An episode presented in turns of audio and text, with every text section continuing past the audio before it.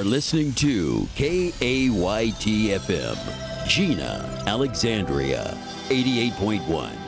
K255BT, Monroe, West Monroe, 98.9 FM.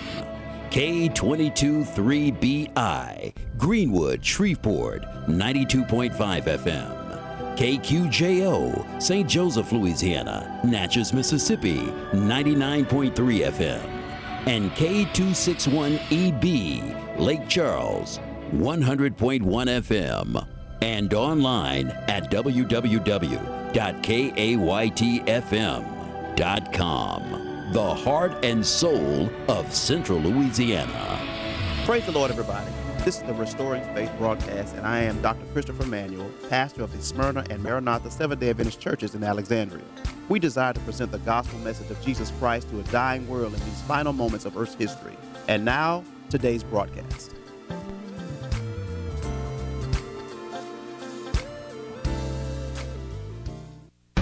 The next session will discuss those kingdoms that were uprooted. So, let's talk about the 10, and then we're going to talk about the three that were uprooted. Are you ready?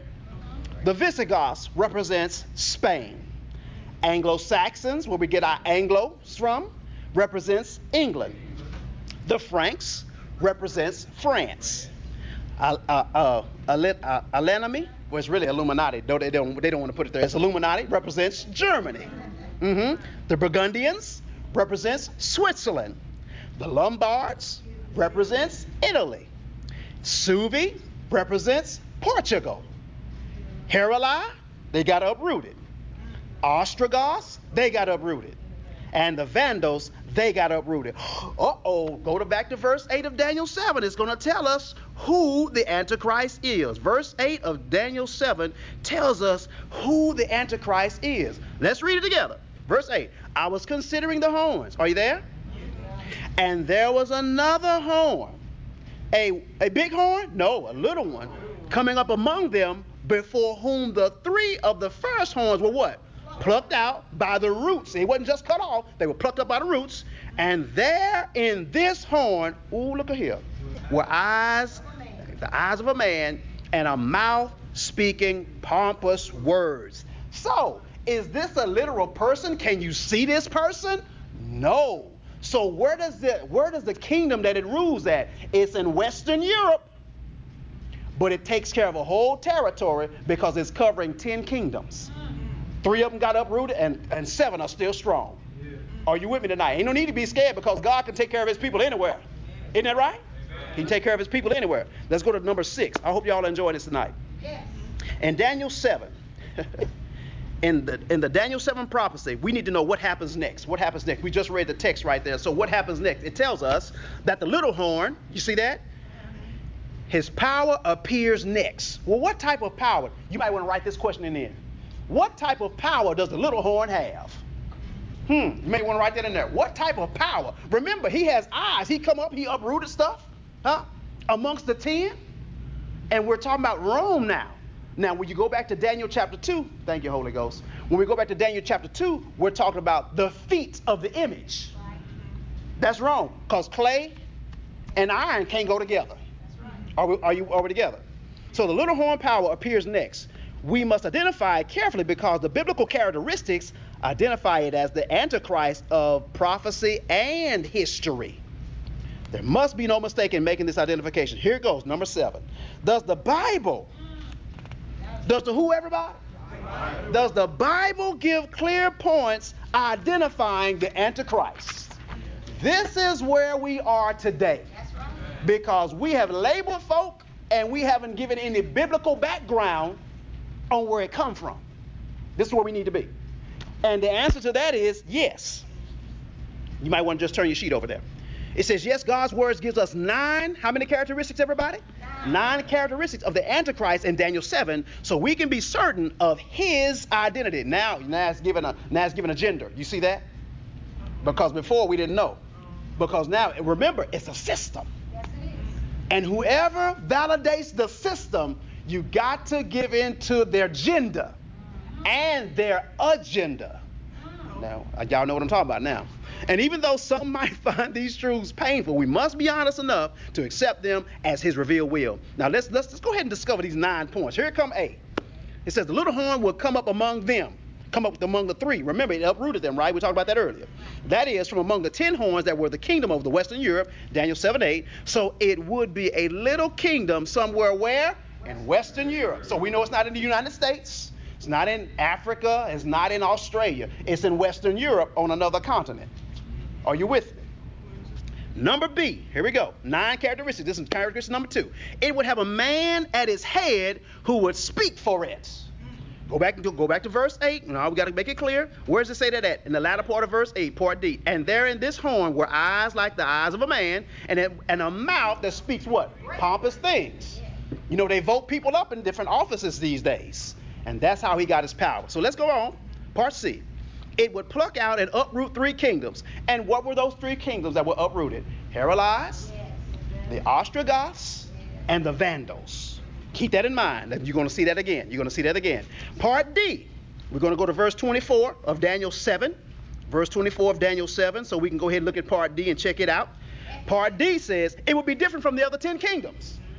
Well, what does it say? What does the Bible say? Then the ten horns are what? Ten kings who shall arise from this kingdom, and another shall rise after them.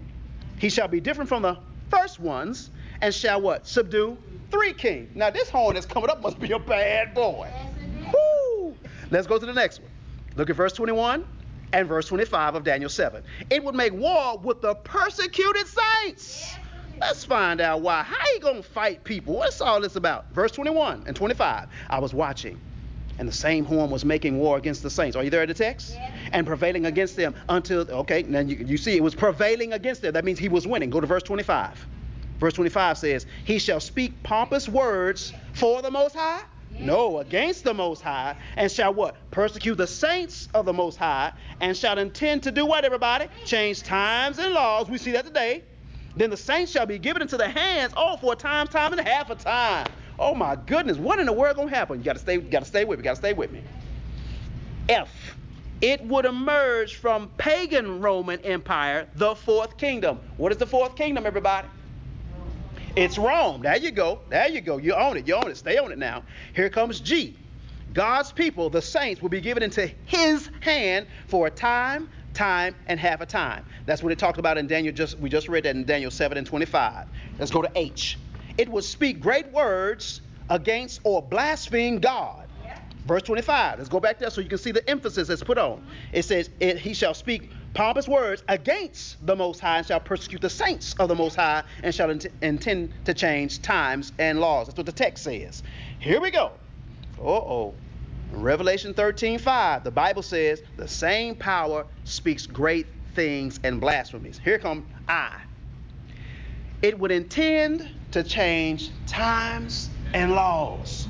What are some significances that we can see today that times and laws have already been changed? What are some of those today, everybody? What are some of the significances? Come on.